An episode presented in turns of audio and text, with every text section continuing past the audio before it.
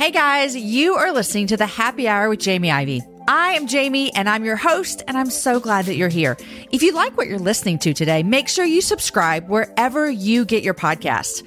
We bring you new shows every Wednesday and Fridays, and an amazing guest always joins me to chat about the big things in life, the little things in life, and everything in between.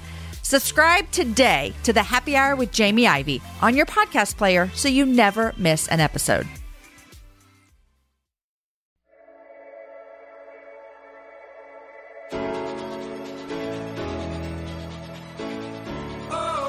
Hey friends, and welcome to The Happy Hour. My name is Jamie Ivey and I am your host every week. The Happy Hour podcast is just what it sounds like. It's a happy hour, and I imagine that it would be as if some of our girlfriends got together and we would talk about things that are very important to us. We would talk about things that aren't that important in life, but they're fun and exciting. And so this podcast is just two girls chatting, and I hope that you enjoy it, and I hope that you feel like you were with us at our happy hour. Today is happy hour episode number 20, and my guest is Kate Conner. I met Kate earlier in the year when I read her book titled Enough. And when I read it, I thought I would really like to have her on the podcast. And so actually when we did this show today, it was our first time to ever talk. I truly loved having her on, and I think this will be a repeat guest for sure. Today on our blog, we talk about her book, which started off from a blog post titled 10 Things I Want to Tell Teenage Girls. I think you're really going to enjoy that. We talk about what she's doing for her 29th birthday. We also go through the books that Relevant Magazine listed as the 15 books that every millennial has read, and we talk about which ones we have read and which one we haven't. We talk about what we're reading and just about her life. It is so much fun talking with her today, and I think you're going to really, really enjoy our conversations. I want to thanks to Brooke. She left a comment on my blog, and she said, "Oh, I love Pitter Patter Art. Great podcast." That was the podcast that I had on with Laura Kelly, who was awesome if you haven't heard it. And then Brooke said, "I must admit, I recently found your podcast and I binge listened to all of them in a week and a half during my 30-minute commute to work every day. No shame. I literally love it and have told everyone, and I feel like we are such great friends. A great way to relax in the car." Brooke, thank you for listening. We are friends because we would be friends in real life, and thanks for telling everyone about the podcast. I really, really appreciate that. So today you're going to love Kate Conner. Sit back, relax, whatever you're doing. If you're driving in your car like Brooke, or if you're doing laundry, or if you're on a walk, whatever it is that you're doing, enjoy. Here's Kate.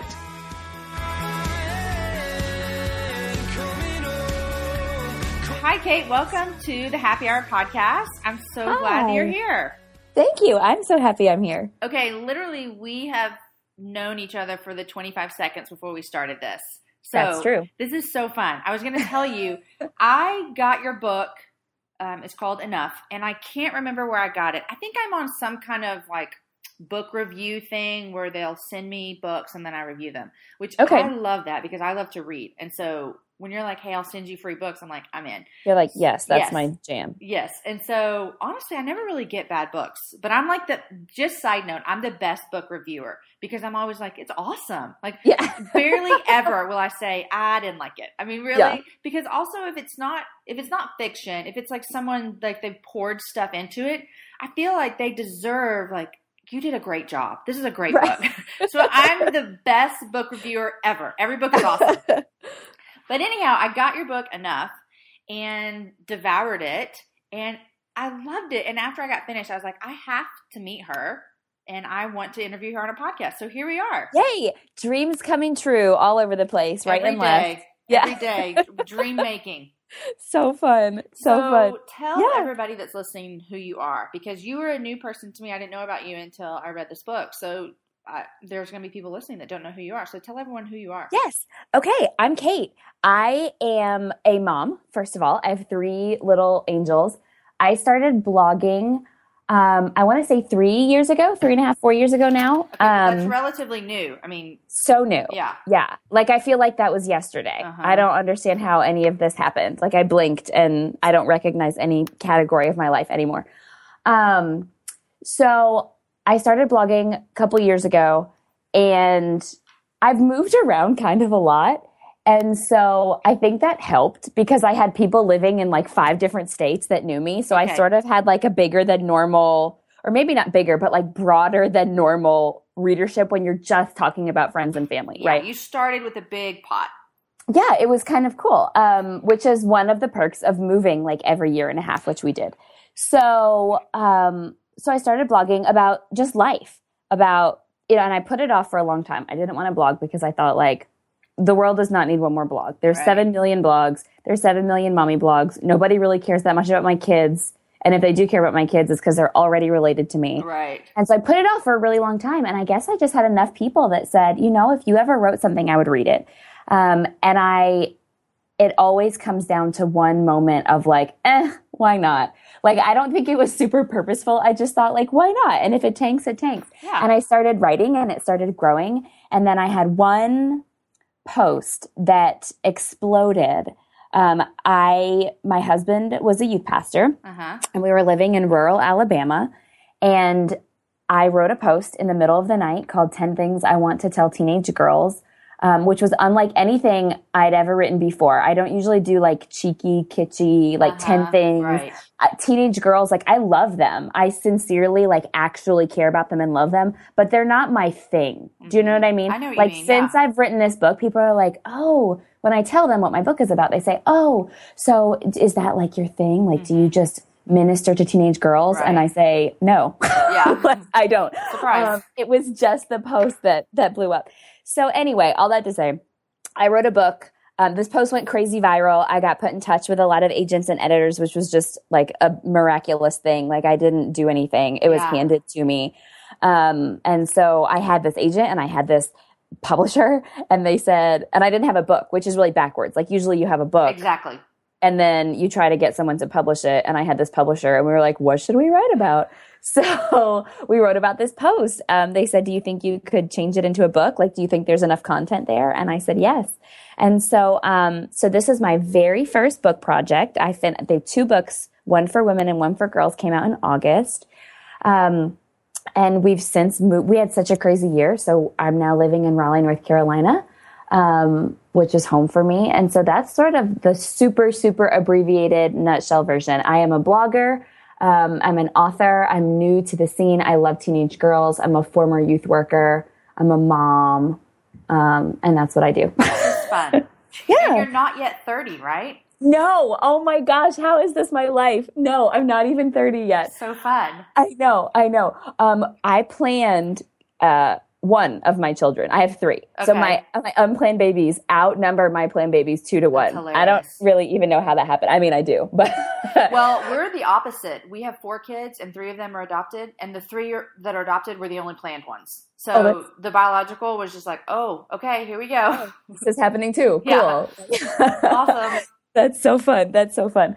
Yeah. So, so I've got 3 kids. And I wanted 3 children. I love children. I always knew that I wanted more than a couple.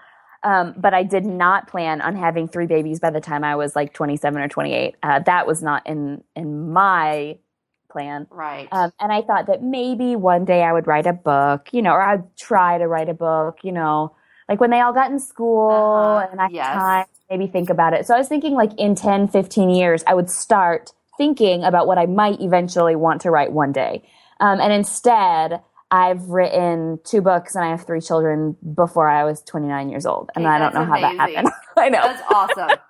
Okay, so I'm a little bit confused, though, on one thing. I need you to clear that. This book that I have in my hand, it's called, it says Enough, 10 Things We Should Be Telling Teenage Girls. Is this for women?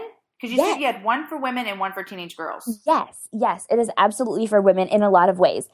It's written to like influencers of teenage girls because so like teachers, youth leaders, parents, and I've noticed I've had a lot of family members like aunts and uncles and grandmothers that are sending them to all their precious ones. Mm-hmm. And so it covers, both books cover the content that was in the blog post, that the 10 things that I wrote about are the 10 chapters. This one, Enough, which is the women's book, just has a little bit more of a grown-up slant. There's some insight about how relating to teenagers that's specific to that book. Yeah. And I think it just, forget teenagers. Like, I think what I realized in this project was that what I would tell teenagers is the same thing that I would tell anybody. And so I think that as you read it, or this is what happened to me as I was writing and as I've gone back to read it, as you read it, you sort of forget that it's about what I would have told teenagers, and it starts being about just life. Do you know what I mean? Oh, totally. I have given you so much press on my podcast because I talked about this with several people. But I was talking about this with my friend Amber Rose when we did a podcast, and I was telling her about it. And I was like, the thing for me when I was reading, because my daughter's 6, she's not a teenager. You know, we used to work in student ministry, but I was reading this book, I was like, these are things I need to be reminded of. Like, this is a good book for me as just a woman. Like, these are concepts that I need to constantly be remembering. Like, it was so good. Good. Well, I'm so glad. Thank you. I really, really liked it. Thank you. But yeah, so it's for women. First of all, just because it's for women, because I think it's stuff that applies to life always. No matter where you are, no matter what circumstance you find yourself in, no matter what season of life you're in. But if you want to get down to the nitty gritty, there is a lot of my experience working with teenage girls. So a lot of it is written, you know, this is what you might want to tell them, and they're not going to hear you if you keep saying it this way. Yeah. And the other one, it's the same 10 things. It's just called 10 Things for Teen Girls. But it's written directly to teenagers. And so because it's a youth book, like it's a young adult book, I got a little bit more freedom. So there's a lot more like caps lock. And there's a lot more like pop culture references, and there's discussion questions and funny footnotes and stuff. So it's a little bit freer of a manuscript than the other one. So fun. So fun. Okay. So since we're talking about this, I have so many things I want to talk to you about, but I real quick want to just read these 10 things. Okay. Yeah. I'm going to read them from your blog post actually, because I think that those make a little bit more sense if you don't have the book in front of you. Yeah. So number one, you said, if you choose to wear shirts that show off your breasts, you will attract boys. I love it. You will. Right. Absolutely. And we should tell adult women this as well, Kate. Right. I think so. Yes. I mean, I agree with you. You will attract men if you choose to wear shirts that show off your breasts. Okay. Number 2, you said don't go to the tanning bed. Right. I thought that was funny. You said you'll talk about that. You'll thank me later. Yeah. Number 3, when you talk about your friends anonymously on Facebook, we know exactly who you're talking about. Right. Passive aggressive. Like, teenagers. And, you know, some adult women still struggle with this, but I would say teenagers, this is a huge thing.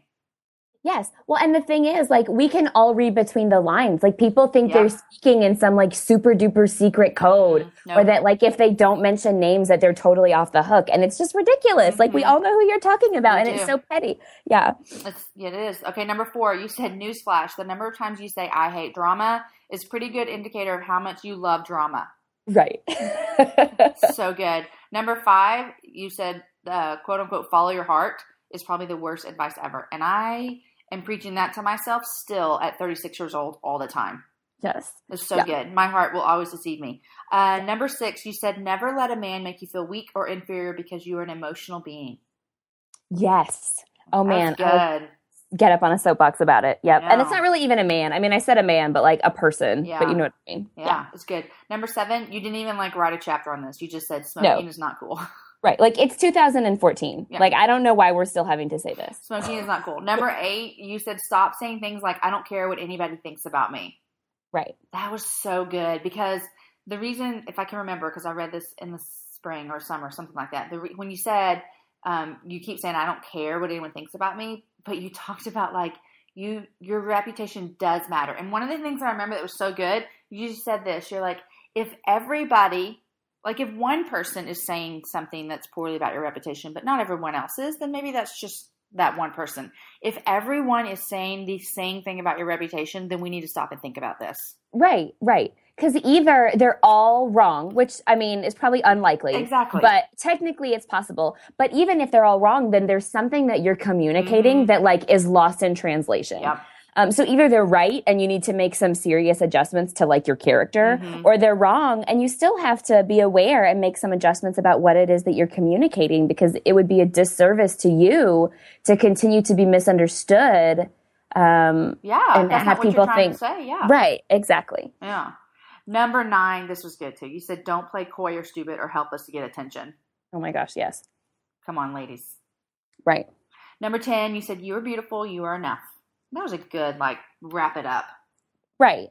And it's funny, like, what I've noticed as I speak about it more and as I, you know, even going through and writing the books, is that it really all is encapsulated in enough. You know what I mean? Like, when I wrote the post, it was just, like, the one thing that I wanted to tell them. It was, like, one more thing to add to the list.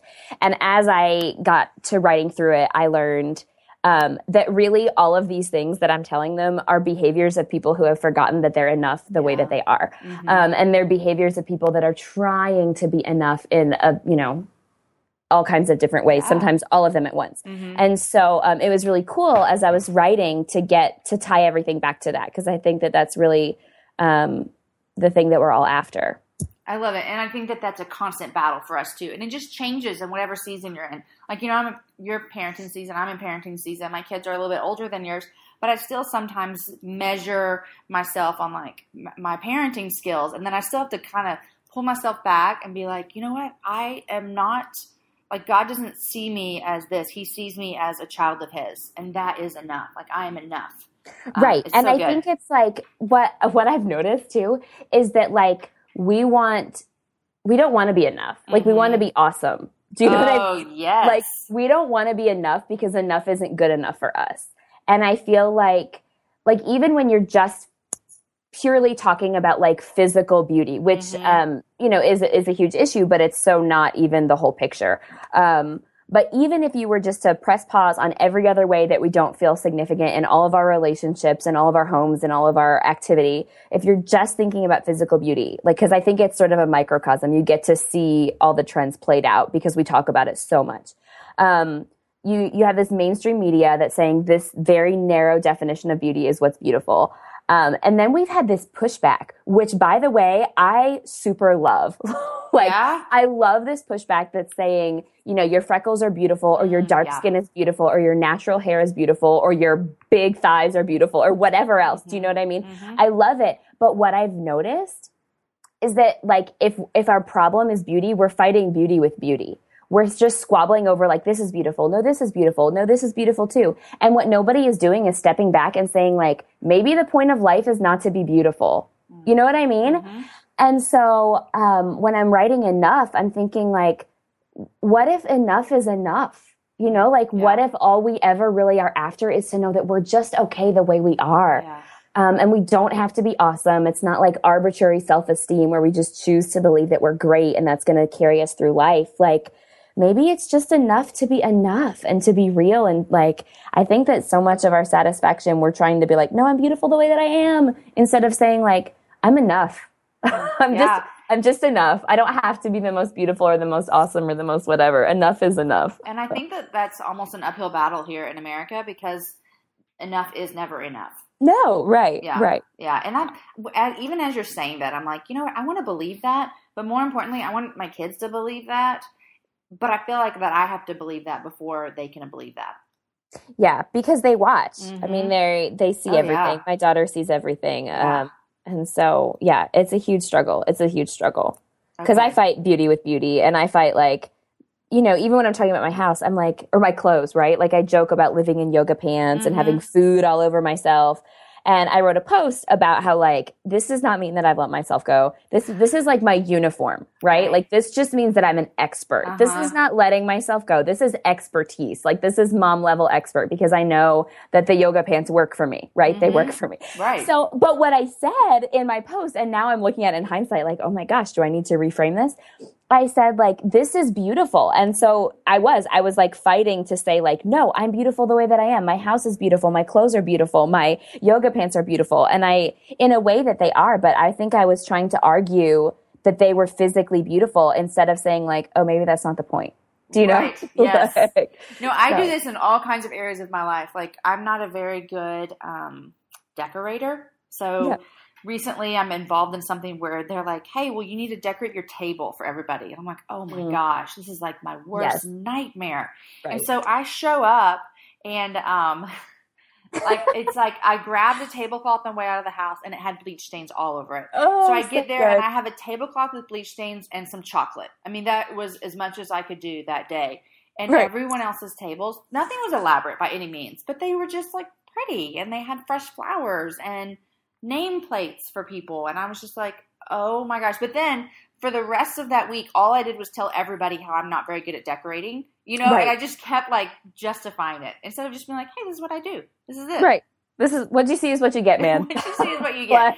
I'm still telling people that story. Like, I'm trying to justify it just so they'll know that I don't think it was awesome. I don't know. Right. It's dumb. Right. No, I know what you mean. It's true. We do it in everything because we can't ever let enough be enough.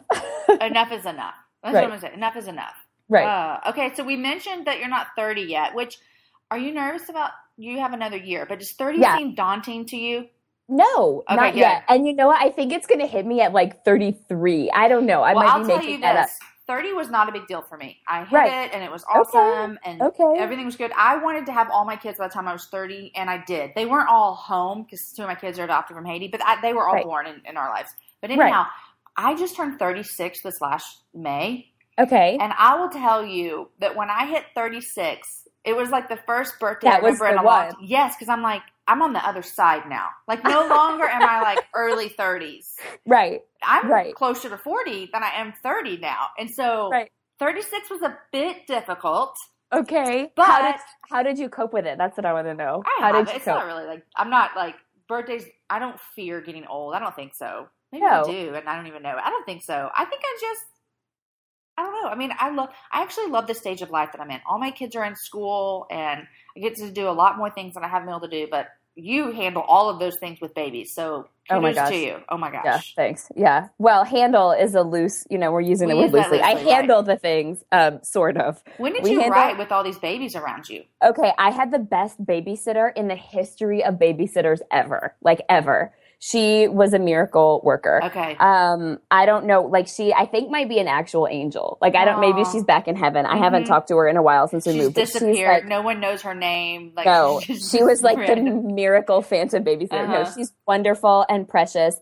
And Henry, my third child, he was born in the middle of writing these books. Oh my gosh. And so before he was born, I struggled because I just wanted to sleep all the time. Like, I was like third trimester exhausted and I couldn't keep my eyes open. And I thought, none of this is making sense. Like, all of these words that I'm writing they're terrible. Right. And then I had the baby and he was my worst sleeper of all three of them. Like, he just didn't nap. And I actually called, like, on my your third kid, you don't ever really call the doctor because you figure, like, unless they're really dying, like, they're going to be fine. Yeah. They're going to make it. Mm-hmm. Like, all of the parental worry is basically gone. Yeah, like, they have to be, like, gravely injured before you contact anybody. Yes. I called the pediatrician because he wasn't sleeping. And I, like, to the point where, like, he would take, like, several 4-minute naps a day. And that's enough to drive somebody crazy. Constantly. But I mean, like, for probably 72 hours, I don't think he slept through the night at all. And he took maybe like 10 and 12-minute naps during the day, like maybe 3 or 4 of them. He just was like up around the clock. And I couldn't get him to nap. And one day, our babysitter who was watching my older two while I was back there, trying to like write with this infant, she said, let me just watch Henry for a little bit, and if I'll play with him while he's awake. And if he needs to eat or if he falls asleep, I'll bring him back. And I thought, like, what the heck? Can't hurt. Yeah. And she got the baby to nap for the first time ever. She got him to take a bottle for the first time ever. The baby whisperer. Right. Like, she, of all the firsts, like, my babysitter Madeline did them for me. Like, I couldn't get him to use a bottle, but Madeline did. And I couldn't get him to nap, but Madeline did. And she was an angel. So that's the only way that it was possible. She's for sure an angel. Yeah. Yeah. We moved. And I, like, that was probably, if I'm being honest, one of the hardest part about moving is I thought, like, I know that I'm never going to find another Madeline. Oh. Like, I wanted to bring her with me. I was like, college is overrated, man. Like, you should just like, with me. Right. Yes. We can pay you in like Hamburger Helper and Kraft macaroni and cheese. Like, just come stay with us. I don't know why she didn't go for that, Kate. Right? It sounds like a deal. I know. Man, she's missing out. Yeah. Oh my gosh. Okay, but so that was it. I had good help. That's awesome. Okay, so you're not yet 30. Have you just celebrated your 29th birthday or are you about to? I just did in August. Okay, so tell me what this 29 nice things that you did. Or are you still doing it? I'm still in the middle of them. Tell me. Okay, well, I just decided that I didn't want to throw a huge party. Mm-hmm. I didn't want to organize it because that stresses me out because I'm an introvert and I like all my best friends, but I don't like planning stuff because it's a little high pressure and I get weird about it. Yeah. So I decided, and I'd seen it somewhere. This is not an original idea. I think I'd seen a couple people do it where they celebrated their birthdays by they spent their birthday day serving other people. And I'm for parties, I'm for presents, but I just thought it was like a neat way to intentionally choose like even if we celebrate, even if we do parties, even if you give me beautiful things, which I love, and I'll pamper myself and get pedicures, whatever, I'm going to choose to spend this day that is traditionally all about like celebrating me and how wonderful I am and how glad everyone is that I was born, by serving other people. And so I decided 29 is young enough that I can do 29 things. Mm-hmm. You know, like maybe if I was turning 50, I wouldn't want to do 50 things. I condensed that. Right. But I decided that I could do 29 nice things for other people, and I could do it over the course of a month. And so I made a list, and I started going through it. And so there's a lot of really little things on there that don't take much time and don't take much effort. You know, like we went and filled parking meters for people downtown. That's so and good. We went and we spent an afternoon. Oh my gosh, we picked the worst. It was blazing hot. And we helped collect all the carts that were in our giant Walmart parking lot. Oh, and we herded them back inside or back into their little cart. Did people look at you like you were crazy? Yeah. Well, and most people just thought like, oh, she's going into the store. But then I had a couple, like when we were in and out and people could see that we were sweating. Like it wasn't glamorous. Like there was we're sweating through our clothing. You know, at first my kids are like, this is so fun. Madeline's like pushing carts, and then the baby's mad because I keep taking him out and he thinks he's going to get to like run around, and I keep plopping him back inside of another cart. Oh, gosh. I gotten a couple crazy looks. So we did some stuff like that was smaller and didn't require a lot of planning. But then we did some bigger stuff. I think so far the one that I weighed the heaviest, like I really wanted to do it, but I really had to do some, like soul searching before I committed. I joined the National Bone Marrow Registry. Oh my. Part of doing that, by doing it, you're saying that if anybody is in need of a bone marrow transplant and you're a match, that you're saying that you're willing to do that, to go under testing, to see if you're a match. And and so I thought like, oh, that's a really great idea. But then I thought like, oh my gosh, if someone calls me, like I've got 3 kids, I've got a job, I've got, it's a health thing. And so I really weighed it, whether or not that was just like some impulsive nice thing that I could add to my list, or if it's something that I felt like I could give, would treat it with the seriousness that it deserved. And then I just thought, the only reason anybody is going to be on that list is if this is their shot. This is their last shot. Yeah. And the only reason anybody is ever going to call me is if I'm it, like if I'm their best shot. And so I just thought, if I'm somebody's best shot, like if they need my bone marrow to live, then of course I would give it. So I did. That was one of the ones that took me the longest to sort of like process personally. Okay, what did you have to do that? Because honestly, like when you say that, I've thought before. Whenever you see you'll see a show on TV about this random person was a match and they did this for them. I always think to myself, I don't think I would think twice about that. I would do that in a heartbeat. Like that doesn't medical stuff doesn't bother me. I'm not afraid of needles. It's not a big deal. But what did you have to do to register? Oh my gosh, it was the easiest thing. Oh, you don't have to do testing yet? No. Oh. Well, it's so cool. You just, I went through Be the Match, which is an organization that, that collects, I guess, people to be on the registry. So I went to Be the Match, and you just fill out a really, really basic questionnaire. It really isn't even that many health questions at all. It's just your personal information. And if you understand the process, everything is super forthcoming. You have to check the box. Like, I've read this. I understand 700 times. Yeah. So, but they send you an envelope, and all you do, it has 4 little cheek swabs, long Q-tips, and you just swab your cheek and mail it back, and that's it. And then you're on the registry. That's all that they need. And so, and then if you end up being a match, they contact you for further testing at that point. But literally, I went online, I filled out a couple forms online. It took me all of 15 minutes, truly. And then I got my thing in the mail, and it's a self-addressed return envelope. I mean, they pay the postage and everything, and you just swab your cheek and plop it back in the mail, and it's done. That sounds so easy. It was the easiest thing I've ever done. Yeah, it was so great. Okay, I'm going to give this some serious thought because I'm like you. Like I would impulsively just be like, I would do that in a heartbeat. I'm going to talk to Aaron about it and be like, I mean, on one hand, I'm like, why would I even think about this? This is you can save someone's life. I'm in.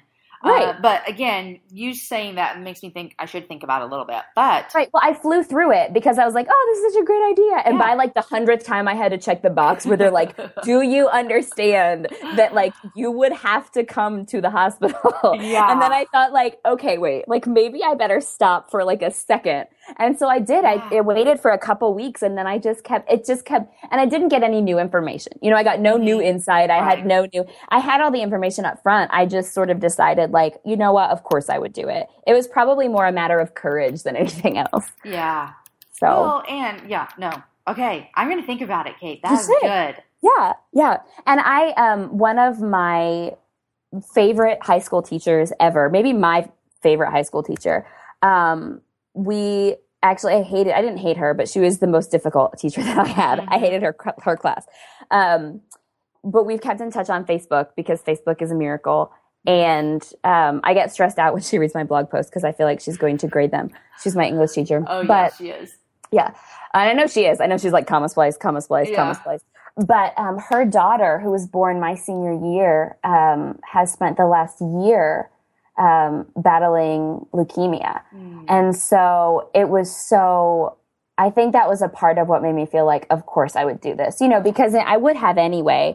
But it was sort of on the forefront of my mind. It's sort of on my radar because I know this precious little girl who's, you know, 10 or 11 years old, and, you know, she's gone through chemo, and so it was just like, of course I would, like, of course I would. Yeah. So, and the thing about it, I'm just thinking out loud here, and you can correct me since you are on the list. Right. The thing about it though, is that no one would know if I was a match unless I signed up. I mean, so you would have all these people in need, and there could be so many matches, but you just don't know about it. Right. Right. Exactly. No one would ever know. Okay. Yeah. This has turned into like a, everyone go be a donor. Go be a marrow donor, or just, you don't even have to. And they say like maybe one of every 500 people on the list is going to get called in. Oh. Like it's not like a guarantee. In fact, so, you know, if that statistic holds true, most people won't. Yeah. But I thought like, why, like, you know, what if someone is dying and I had the exact, you know, I don't even know the medicine, but if I'm the exact type that they need, then they should know. Do you donate blood? Are you a blood donor? I do. I couldn't for a long time because I traveled out of the country. And now I do. I did this. It was another one of my 29 nice things. I went and donated blood on my actual birthday. Actually, I went and I donated blood. Oh, I think I saw that. That is so funny. So yeah. I donate blood. I used to a long time ago when we didn't have a lot of money. I used to donate plasma and get paid for it. Okay. So many people that I know did that in college, and I never did. And now I feel like I missed the boat. Oh, I was a grown woman with children when I did this. This was not a college thing for me. So good. Well, they did give me, when I donated blood, they gave me 2 tickets to a movie theater in town. And I was like, yeah, like I'll donate blood. When's the next time I can do this? Exactly. Because I'm funding date night now with my blood, literally. Okay, like I'm going to go give away my blood so that I can go to the movies. A life. I mean, this is not all selfish. So for me, the plasma thing. So I found out that I could do this. And again, medical stuff does not make me queasy, whatever. Put a needle in me. It doesn't bother me. At this plasma place, Kate, they had childcare. Okay. Yes. Oh my God. So we're going. Like I'm going. And I would sit there, and it would take me about an hour to do the whole process. Okay. And I would read a book. So, and then they would pay me. So I got paid to read a book and have someone watch my kids for an hour. To me, it was like a win-win. I'm like, this, I don't know why I wouldn't do this. And for me, it was just like my own little money to do whatever I wanted with. Right. Like that's your spending money. But the downfall to it is I did the same arm all the time. And so I have a permanent mark right there, and I haven't done it in years. It looks like I have done drugs. It looks like I have a permanent track mark. Yeah. That's so funny. Wow. Well, I've never looked into plasma donation either. So, you know, if I'm ever strapped or if the kids are driving me nuts, I may just take a nice little jaunt down to the hospital. Oh, my gosh. It's so funny. I remember when I first found out about it, I'm like, you're going to pay me? What? Right. I didn't even get this. Right. That's so great. It's so crazy. Okay, so I'm going to be a donor in a couple of weeks. I'll let you know how that works out. Yeah, let me know if you do it. If you don't get freaked out by the 100 boxes you have to check, then make sure you're in your right mind. Make sure I'm doing it right. Okay. Right. I saw this thing on – do you read Relevant Magazine online at all? Yes, I do. I totally do. You might have seen this. Do you listen to their podcast?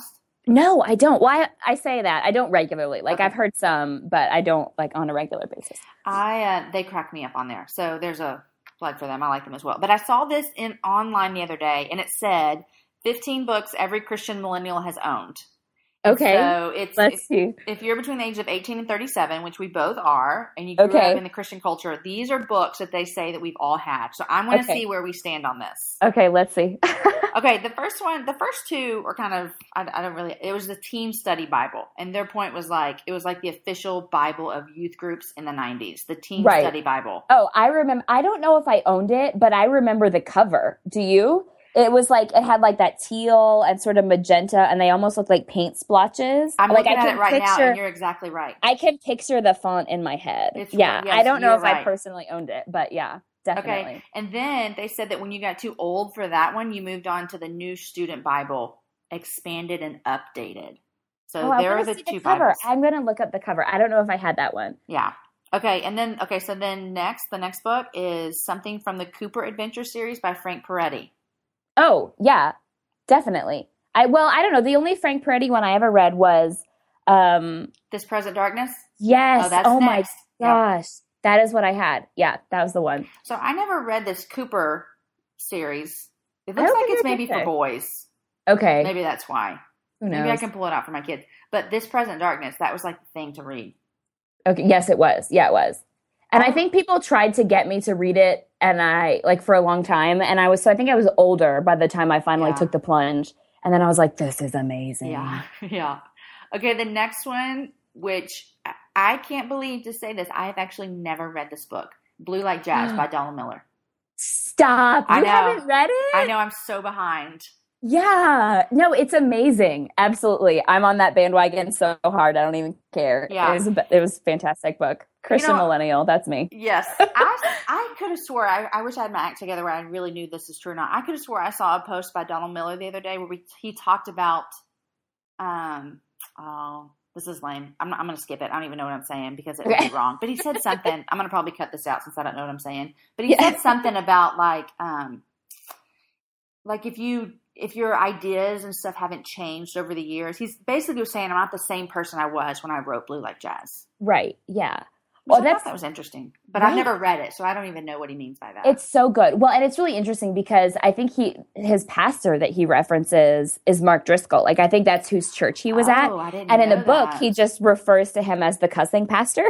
And so, but I think a lot of that has changed, like, as both of their theologies have evolved. And now there's this stuff going on with Mark Driscoll. And so, you know, and I think as you mature, that's bound to happen. That's one of my fears, actually, in writing this book is that like when my kids are actually teenagers, I'm going to go back and read it and be like, I was an idiot. I had no idea what I was talking about. None of this is right. Right. I know. Yeah. That's what I'm afraid of. Well, you know, I look back and I'm like, my thinking on life and God and parenting and marriage has evolved so much over the years. I would hope that it would, right? Right. Yes, exactly. I would hope that I don't think I know it all at 29 or even 30 or 36. Right. So, exactly. Yeah. Kudos to him for writing that. Yeah. Okay, the next one is something with Salty on the cover. Do you remember Salty? Okay, here's the deal. I do not. I have just learned about Salty really recently because I grew up in church, but I did not grow up in like Awana. Like it was not a Southern Baptist thing. And so I just have learned probably in the last few years who Salty was. Salty because was the bomb.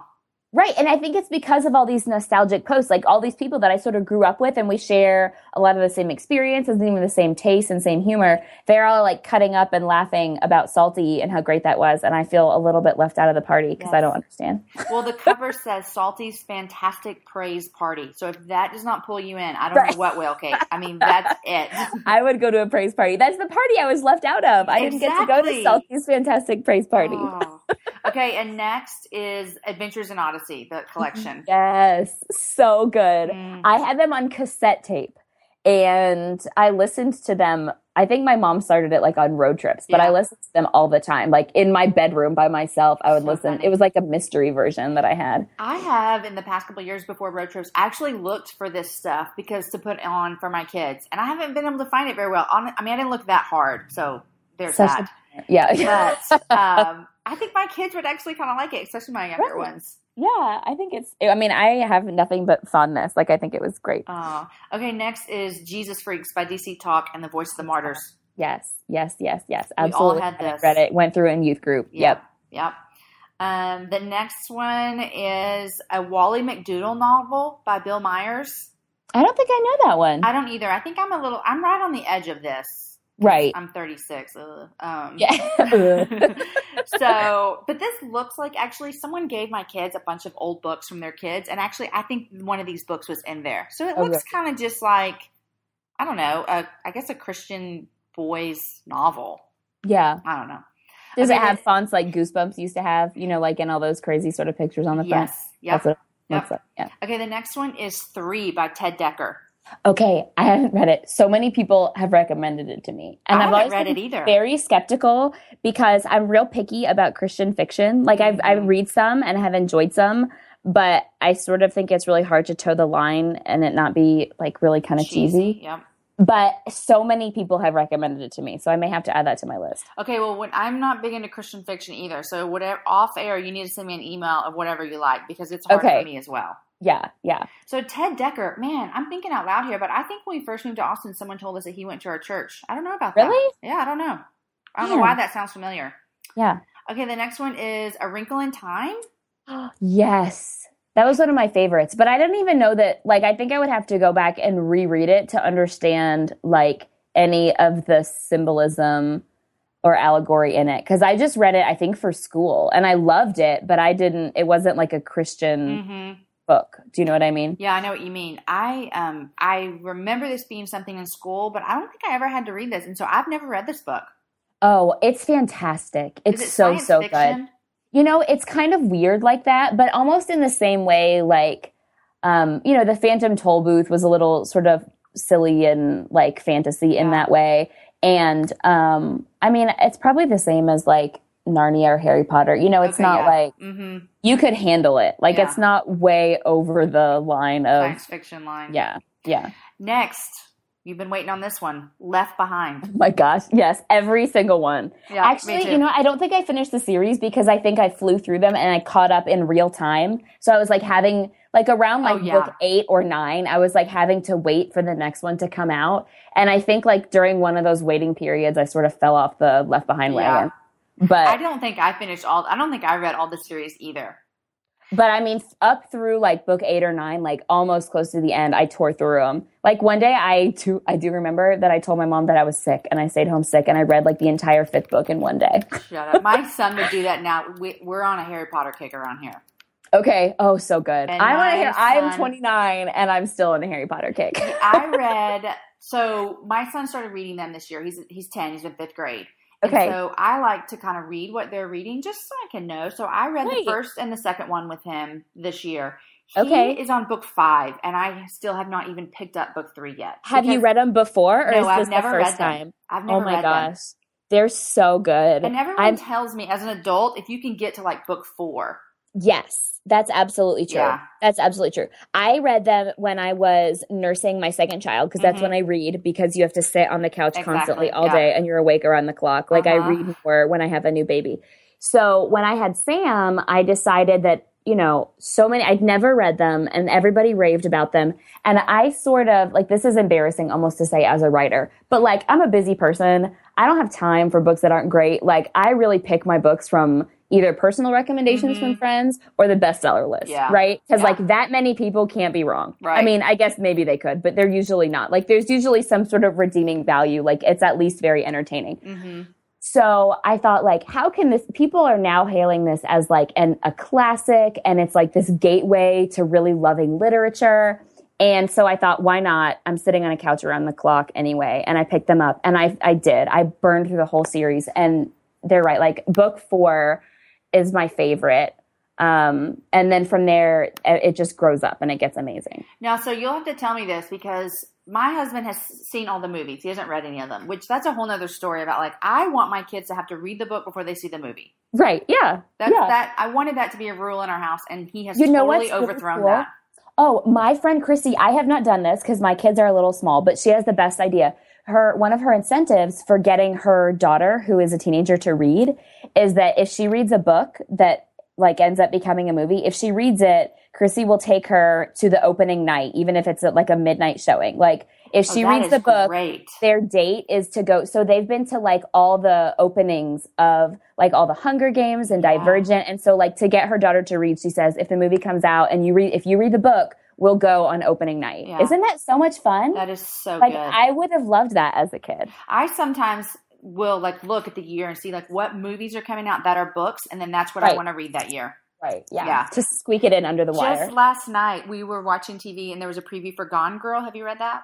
No, but that's what everyone says. It's so good. So it's good. So the preview came on and I was sitting there. I was like, oh my gosh, I can't wait for this. I read the book. And I was like, why did you read the book if there's a movie? I'm just like, oh my gosh. You're like, I can't even relate to you. I can't even talk to you about this. Right, yeah. This is so crazy. Yes. But okay. So before we finish these books, I do have to ask you about Harry Potter. A lot of people have told us that after, so my 10-year-old is in book 5. Okay. How many are there? 8?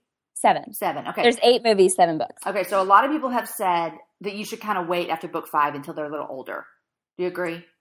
You know what? I don't know. I don't know. That's such a good question because I enjoyed them as an adult. So that's I'm gonna go back and I'm gonna think through the content as if because 10 is little. I was wondering when I could start my kids because I'm itching to because it's fantastic, but mine are too small. Yeah, he's just loving it. So I don't know. I'm not sure. You know, I think she does such a great job of growing her characters up gradually that you get to see them go through adolescence. Yeah.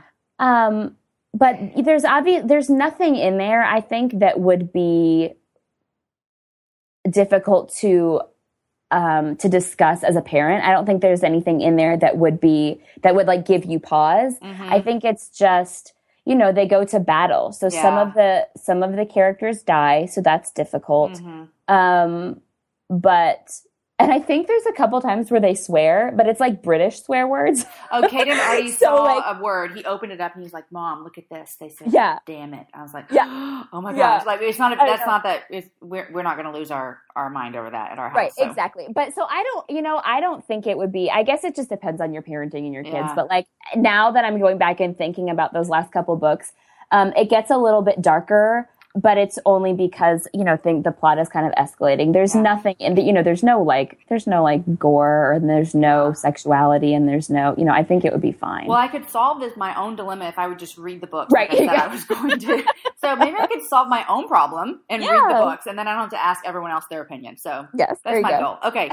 So we did Left Behind. The next one is The Prayer of Jabez.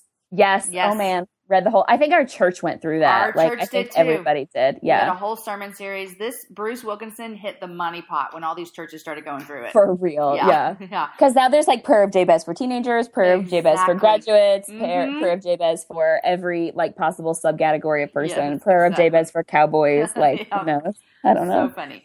Okay, 2 more. The last one is The Purpose-Driven Life by Rick Warren. Absolutely. Another one that all the churches went through. Yeah. So I went to Liberty University and they did like a giant purpose-driven life conference and it was mandatory. Like all of our classes were canceled. Everybody had to go. We had to like sit through the seminar. And one of the things they told us was that you're getting the book. Like we're going to give you the book. And then when our statements came in, they added $7 to like, so it showed up like with your computer fees and with your, like if you had gotten a parking, like anything that would be on your account for the university. Hilarious. It was like docked $7. And so we still joke. Yeah. We joke now all the time about our $7 free book. That's hilarious. Yeah. So you went to Liberty. I did. Yeah. Looky there. Yeah. Who knew? Okay. Last book. And I am so anxious to see if you read this one. Oh. I Kissed Dating Goodbye by Joshua Harris. Oh my gosh. No, I never did. I did not kiss Dating Goodbye either. I didn't kiss Dating Goodbye either. But I did read this book. Okay. And, so I grew up in the church. This is so short, but I grew up in the church and then didn't really love Jesus at all. And I really think I started following God when I was like 21. So when I started following Jesus for like the first time ever, I had a pretty crazy, awful past. So my first book to figure out how do I date as a Christian was this book. Oh my word. This Dating Goodbye. But I didn't really I took it and I was like, it has some good stuff in it, but I'm not going to kiss Dating Goodbye. But his follow-up book, did you read that? Oh, what was it called? I've read this stuff by his little brothers. Oh, who's that? Oh my gosh. Okay, I think their names are Alex and Brett, but they wrote a book called Do Hard Things, and it is like the best ever. It's so great. I recommend it to all of our teenagers because it's about getting kids to do things that are hard. It talks about, you know, the 5 different kinds of hard, like some things are hard because they're too big to do alone, and some things are hard because they are countercultural and but so it's really good, but I haven't actually read the Josh Harris's dating books. Okay, so then his next book, I looked it up. Gosh, he's actually written 6 books since then. Oh, so, but his next book is Boy Meets Girl. Okay. It's about dating, I guess. I mean, okay. I read that one, but so long ago I can't remember. Did he see now as we're talking about like Donald Miller? Did his views change? Like, did they shift? Do you remember? I can't remember very much, but I do think that he wrote Boy Meets Girl after getting married. But I'm gonna someone's gonna correct me. I know it, but I'll go back and figure that out. But I think I remember him writing it as a married person, kind of like coming back about that way. Right, right, like revisiting it from a different perspective. I did though when I was in like 7th grade. This like traveling evangelist group came through our church. Oh my gosh, what was their name? Oh, they're just going to kill me. But they came through the church and they would all travel. Like it was a bunch of families and they traveled in like RVs and they put on this like week-long revival. Yeah. And one of the kids in one of the families was like my age, a year older or something. And I was just smitten with him and he was so cute. And I was just like in love. Like I was ready to join their traveling. Yeah. You were going to hop on the RV. Oh yeah. Like I'm joining the circus. I'm leaving my parents behind and I'm following this man. And he had told me that he was committed to never kiss until he got married. And I guarantee you that week, that was my commitment. I'm never kissing until I got married. Which is a joke now because I had a pretty crazy past, but things changed quickly. But I just remember thinking like, I can do this. And when you're in 7th grade, I mean, a lot of people have kids by 7th grade. I had it until like 16. I hadn't either. But I was a late bloomer. Yeah, I was 16 and then I just hit the ground running. But when you are 7th grade, you can commit to anything. Like you have no idea of what the next 10 years of your life might look like. Right. So I guess I did kiss dating goodbye for a few years. That's so great. Yeah. So those are the books. We did pretty well. I think you read more than I have. Probably like half and half. Yeah. Yeah. I'm trying to think of some other ones that were definitely like from that time frame. I didn't see like those the younger ones, like the Salty I never read or the other Frank Peretti one. But did you ever see the McGee and Me movies? Did you watch those? Yes. See, I feel like that's in there with the Adventures in Odyssey. I loved that one. And the one with the tornado, that was for real. I could bring those back and my kids would probably watch them. Right. I think so too. Speaking of bringing back, the other day I watched The Cosby Show with my kids. So good. Did they love it? You know, they kind of, it's like before kids can transfer to like this kind of humor, it's not like it's adult humor by any means. It's just older humor, you know? Right. I feel like that some of them are in the transition to appreciating that. And so I want to keep going with it though, because I thought it was hilarious. It was like bringing back so many funny memories. Yeah, that's so good. I know. Do y'all watch a lot of TV at your house? Okay. The thing is I have Netflix. Uh-huh. So the thing is I love Netflix. Yeah. I try not to let my kids watch a ton. My boys probably watch a show or two every single afternoon because of their schedules. And, you know, sometimes in the morning when I'm dragging, I'm like, listen, I can't answer questions. I can't talk yet. Yes. I go on Netflix benders at like 11 o'clock at night all the time because I feel like my kids are finally in bed and the world is mine and I can do whatever I want except for anything that takes me out of my house because my kids are here and except for anything that costs money. And or except for anything that requires your brain has to effort. Work. Yes. Right. Yeah, so basically I'm with you. I can watch anything that I want. I am with you. So so I do. I am always asking like whenever I'm an introvert, so I always have like a running list of questions in my head to make small talk because it's just not what I'm good at. Like, okay, first of all, let me stop you real quick. We've never met and this is the first time we've ever talked and I would not have guessed that about you. See, people say that all the time because I'm a very, very, very social introvert. My husband's like this. Really? Yeah. Uh-huh. I like hanging out with people. I feel really comfortable speaking in public. Yeah. But it like zaps me. Like I refill by being alone. So I'm super friendly, but like sometimes I get in like a mood and small talk is just like, I can't do it. Yeah. I'm over it. Like I'm too tired. This is all fake. You know what I mean? That's sort of how I end up feeling about it anyway. Yeah. I'm like, we're not talking about anything that matters. And so, oh my gosh, when I was dating, it was awful. It was so hard. So I always had like this running list of like, okay, if the conversation dies out, like here's my next question. Like here's my go-to, you know what I mean? Yeah. Like, so now on the top of my list of go-to conversation questions is what would you recommend? What's the next series I need to watch on Netflix? That's a great question, Kate. It always lends itself to such good conversation because you start talking about like, oh, I watched that too. And you talk about episodes and series and you get to learn like what people's tastes. Yeah. So it is good conversation, but it also is like a means to an end. Like for real, like I really want to know what's the next thing that I should watch on Netflix. So what would you recommend to me as the next thing I should watch on Netflix? Okay. Have you seen Sherlock yet? The British one with Benedict Cumberbatch? No, but everyone says it. That needs to be your next one because it's really good. And I think it crosses a lot of different tastes. Okay. So even if you're not the kind of person that would get into Breaking Bad or The Walking, you could still love Sherlock almost no matter what else you're interested in. And it's just really well done. So that is the first one to watch if you haven't seen it. Okay. I'm going to have to add that. You know, I binge watched, I guess it would have been this spring, Friday Night Lights. I'd never seen that before. I did the same thing. It's so good. I loved it. It was so good. Yeah. It took me a couple to get into it, but I think it had such high, everyone glowed about it and praised it that I sort of stuck with it long enough to get sucked in. Me too. And then literally I would drop my kids off at school and race home. Right. And I would limit myself that I could watch it as long as I was doing something for the house. I'm doing laundry or dishes or cooking, and then I don't feel guilty about it. Exactly. So do y'all have cable? No, we don't. We haven't had it in a really long time. We lived in a parsonage, I guess, in Alabama. And when we were living there, they had it hooked up. And so the church, that was just part of our, package. Yeah. But we haven't paid for cable almost the entirety of our marriage.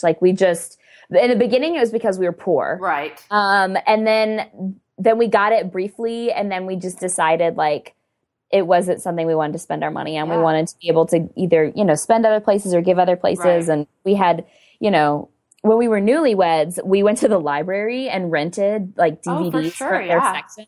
So, so that's how I watched all of House and Psych from the library when I was newlywed with, cause we had Madeline really early in our marriage. She was a surprise. Yeah. And so when I was nursing Madeline, I watched Friends, and Psych and House from the library. You know what? I want to tell you about our cable dilemma, but small fact, I think I read somewhere that today was when the show Friends aired. How many years ago would that have been? I don't know, a million. 20? I can't even believe that. It is my forever favorite. Yeah. I love it so much in a way that is pure and true. I miss it. Yeah. So for us with cable, we didn't have cable forever. We didn't care.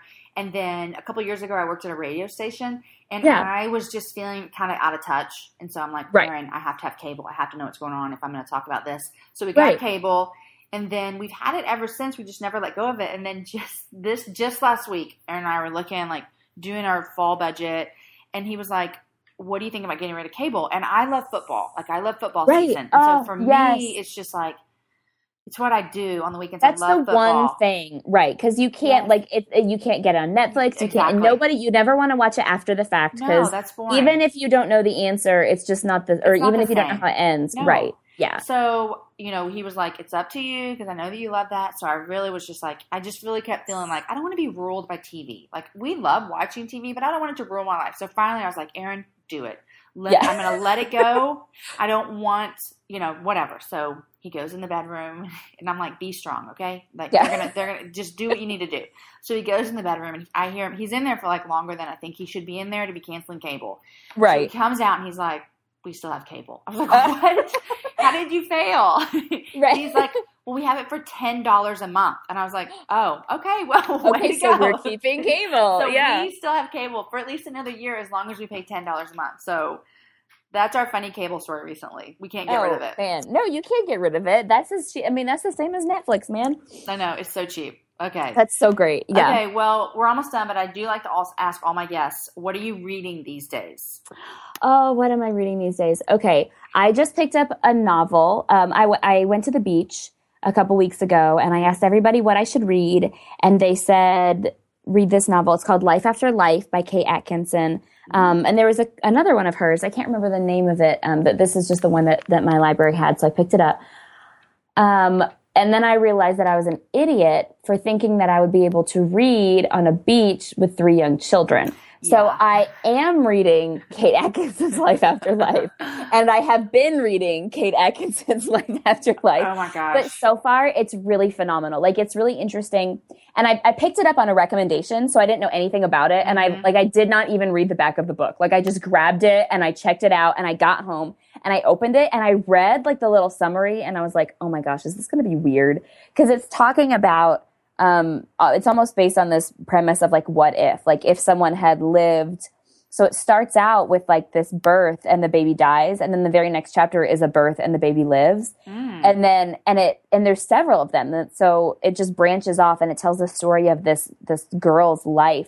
So I thought like, is this going to be strange? Am I going to be able to handle it? Mm-hmm. But it is so good. Like, it's not weird. It's so easy to follow. It's beautifully written. The language is just gorgeous.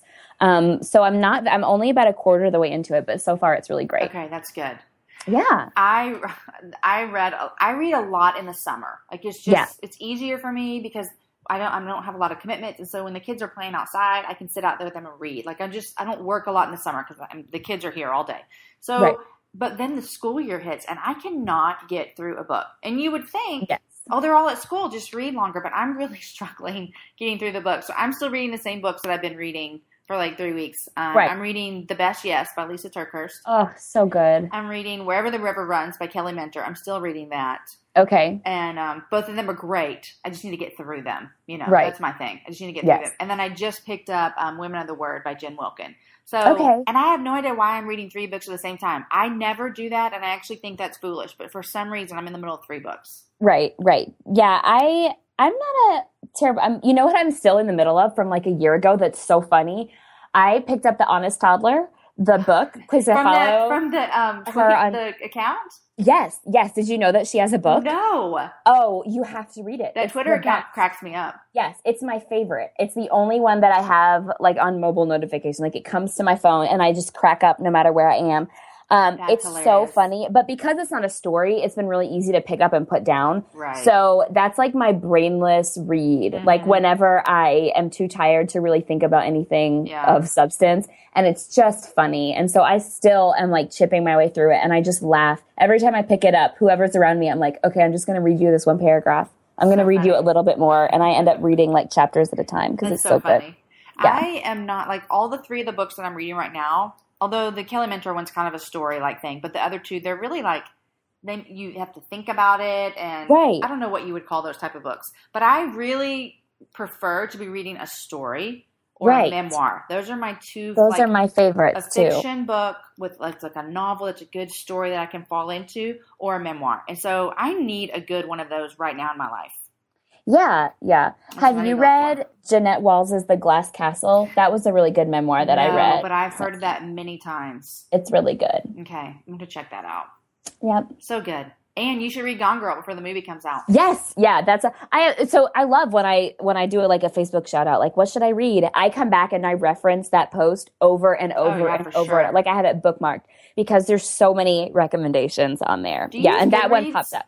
No, I don't. Like, I don't have an account. I go there all the time because whenever I'm like scoping somebody out, like a book or an author, but I don't. What's the word that I'm looking for? You don't use it.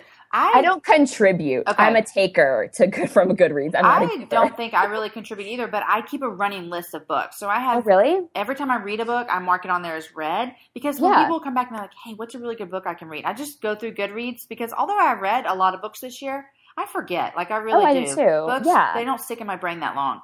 And then I have a running list of what I want to read. So when someone tells me a book, I just add it. Well, I didn't know you could do that. I'm going to have to check that out. Yeah, it's good stuff. So then I just have all these books that I want to add. Yeah. Good. Hey, this has been so fun. Yes, thank you so much. It was fun to chat this morning. I feel like that we knew each other before we started chatting. Right? And we didn't. So I'm going to – tell me. Wait, no, I want to know. What is the next thing that I should watch on Netflix? I'm bad at this. You've already seen Friday Night Lights. Yes. Here's something I haven't seen, but Aaron keeps trying to get me to watch with him, but I can't get into it. But maybe you could. The West Wing. I would love to. I think I've seen like one, but it was huge, right? Like in the 90s and the early 2000s, and it's supposed to be like fantastic, right? And people that have watched it are like fans. It's kind of like Friday Night Lights a little bit, like these where people, they get like loyal, yes. Right? So maybe there's that. Okay. I'll add that to my list. I'll add it. And Aaron is always like, can we please just watch this again? I don't know. Maybe I need to give it more time like I did Friday Night Lights, but we'll see. Well, and the pilots are always really bad because there's too much that they're trying to cover. Yeah. So I always say, like, I'll watch two or three. And if by the third I'm not loving it, then I'll quit. But I try not to judge a show by its pilot. Yeah. But I also like to watch on Netflix all the, like, random documentaries. Yes. Oh, I get sucked into those, man. So I watched one about climbing Everest the other day, and it, like, stuck with me. You, like, want to go climb it now, don't you? Yeah. Oh, actually, not at all. It was one where everyone died. It actually made you not. So, I always watch documentaries on food, and then I'll tell Aaron, I'm not eating meat anymore. And he's like, okay. And we used to be vegetarians, so this is not a new concept for me. But I'll watch it, and I'll just be like, I'm not eating meat anymore. And he's like, okay. Right. And then the next day, like, I'm eating steak or something. You're like, no, I saw this really beautiful recipe, and I couldn't say. I know. Right. It's so funny. No. Oh, crazy. Okay, this has been a joy, and I'll tell everybody. I'm going to put everything we talked about in the show notes, and I'll tell everyone how they can find your book, and we're going to give some away, too. Okay, well, enjoy the rest of your time. Thank you. You're at your in-laws' house, right? Yeah, I am. I'm going to go throw everything in a bag, I think, and try to hit the road, but not before Starbucks. So I agree. Go. Yeah. Okay, last question. I keep coming up with things. Do you like the pumpkin stuff? Yes, I want pumpkin everything. Oh, I just had my first pumpkin latte the other day, and I'm now a fan.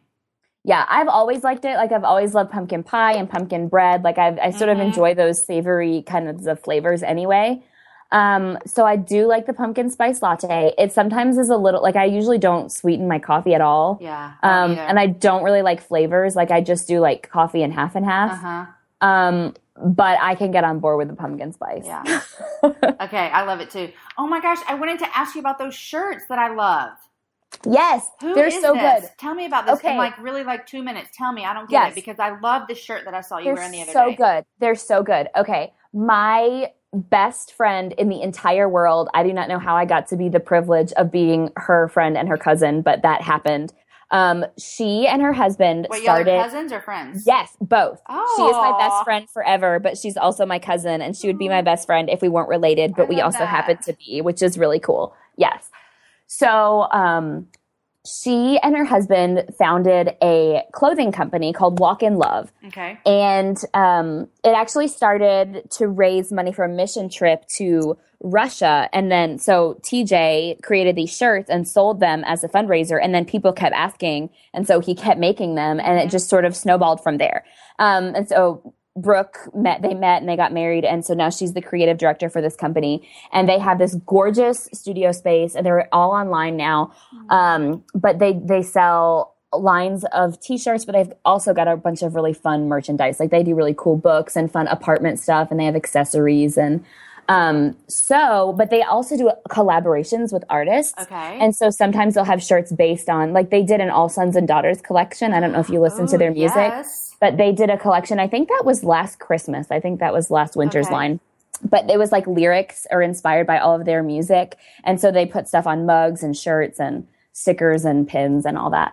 And so this shirt they made as a collaboration with me based on the book. Mm-hmm. And so it just says, "You are enough." And so they designed it, and it comes, there's a unisex V-neck. And then there's a women's shirt that's really – it's like flowy. No, I'm looking at this flowy long sleeve thing. And this is like, I would live in this in the fall. Yes. It's amazing. And the sleeves are almost a little fitted, and they're like ribbed, but the body of it is like super flowy, and it's amazing. It looks amazing. Like, I'm going to get me one because it looks so amazing. You should. You should, because their stuff is also, by the way, like the softest clothing I've ever put on my body. It's amazing. And I'm not saying that because I love them. It's actually true. I'm going to put a link on this blog too, so everyone can go check it out. They're wonderful. I've never met more, like, creative, talented, generous people in my whole life. Oh, so fun. And what's your cousin's name? Her name is Brooke. Brooke, okay. Yep, TJ and Brooke Macedas. Awesome. Yeah. Okay, you are enough. I love it. Kate, I love your book. I love everything you're doing. Thank you. It was so fun to talk. If we're ever in the same city, we'll have to have real coffee together. Yes, let's do that for real. I'm being serious about it. Yay. Okay. Okay, thanks so much. Have a wonderful afternoon. Yep. Guys, thanks so much for listening to the Happy Hour with Kate Conner. Wasn't it so much fun? I love her so much, and hopefully she'll come back and be another guest. I want to tell you about a couple of things that you need to know about. First of all, Kate is giving away some of her books. And so you can go over to my blog, jamieivey.com. You can enter, and I'm going to pick 5 winners. Each of you will get 2 books, which means you can keep one and you can give one away. which basically I'm just giving you a Christmas gift for someone, so you can thank me for that later. Also, her friends that run the shop Walk in Love that we talked about, they're also giving away a shirt, so you can enter for that as well. So that is so fun. Go check out jamieivey.com. Also over there are all the links that we talk about. You'll just find all kinds of fun stuff over there. One more thing I want to tell you about over on my blog. There's also, on the sidebar, there's an ad for Naptime Diaries. They have beautiful photos, beautiful pictures. They have a great Advent set right now, which I'm going to be using with my family, and I highly recommend for you to use as well. Check it out because there's also a 10% off code on my blog. So check out jamieivey.com for all that information.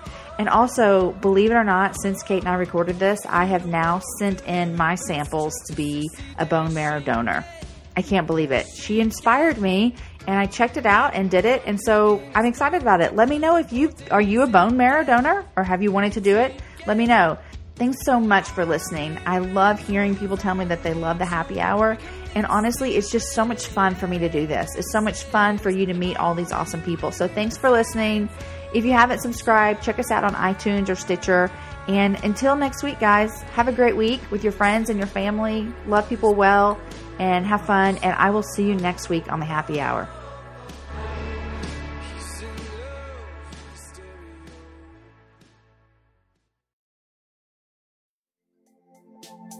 Hey guys, you are listening to The Happy Hour with Jamie Ivey. I am Jamie and I'm your host, and I'm so glad that you're here.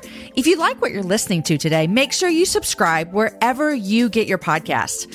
We bring you new shows every Wednesday and Fridays, and an amazing guest always joins me to chat about the big things in life, the little things in life, and everything in between.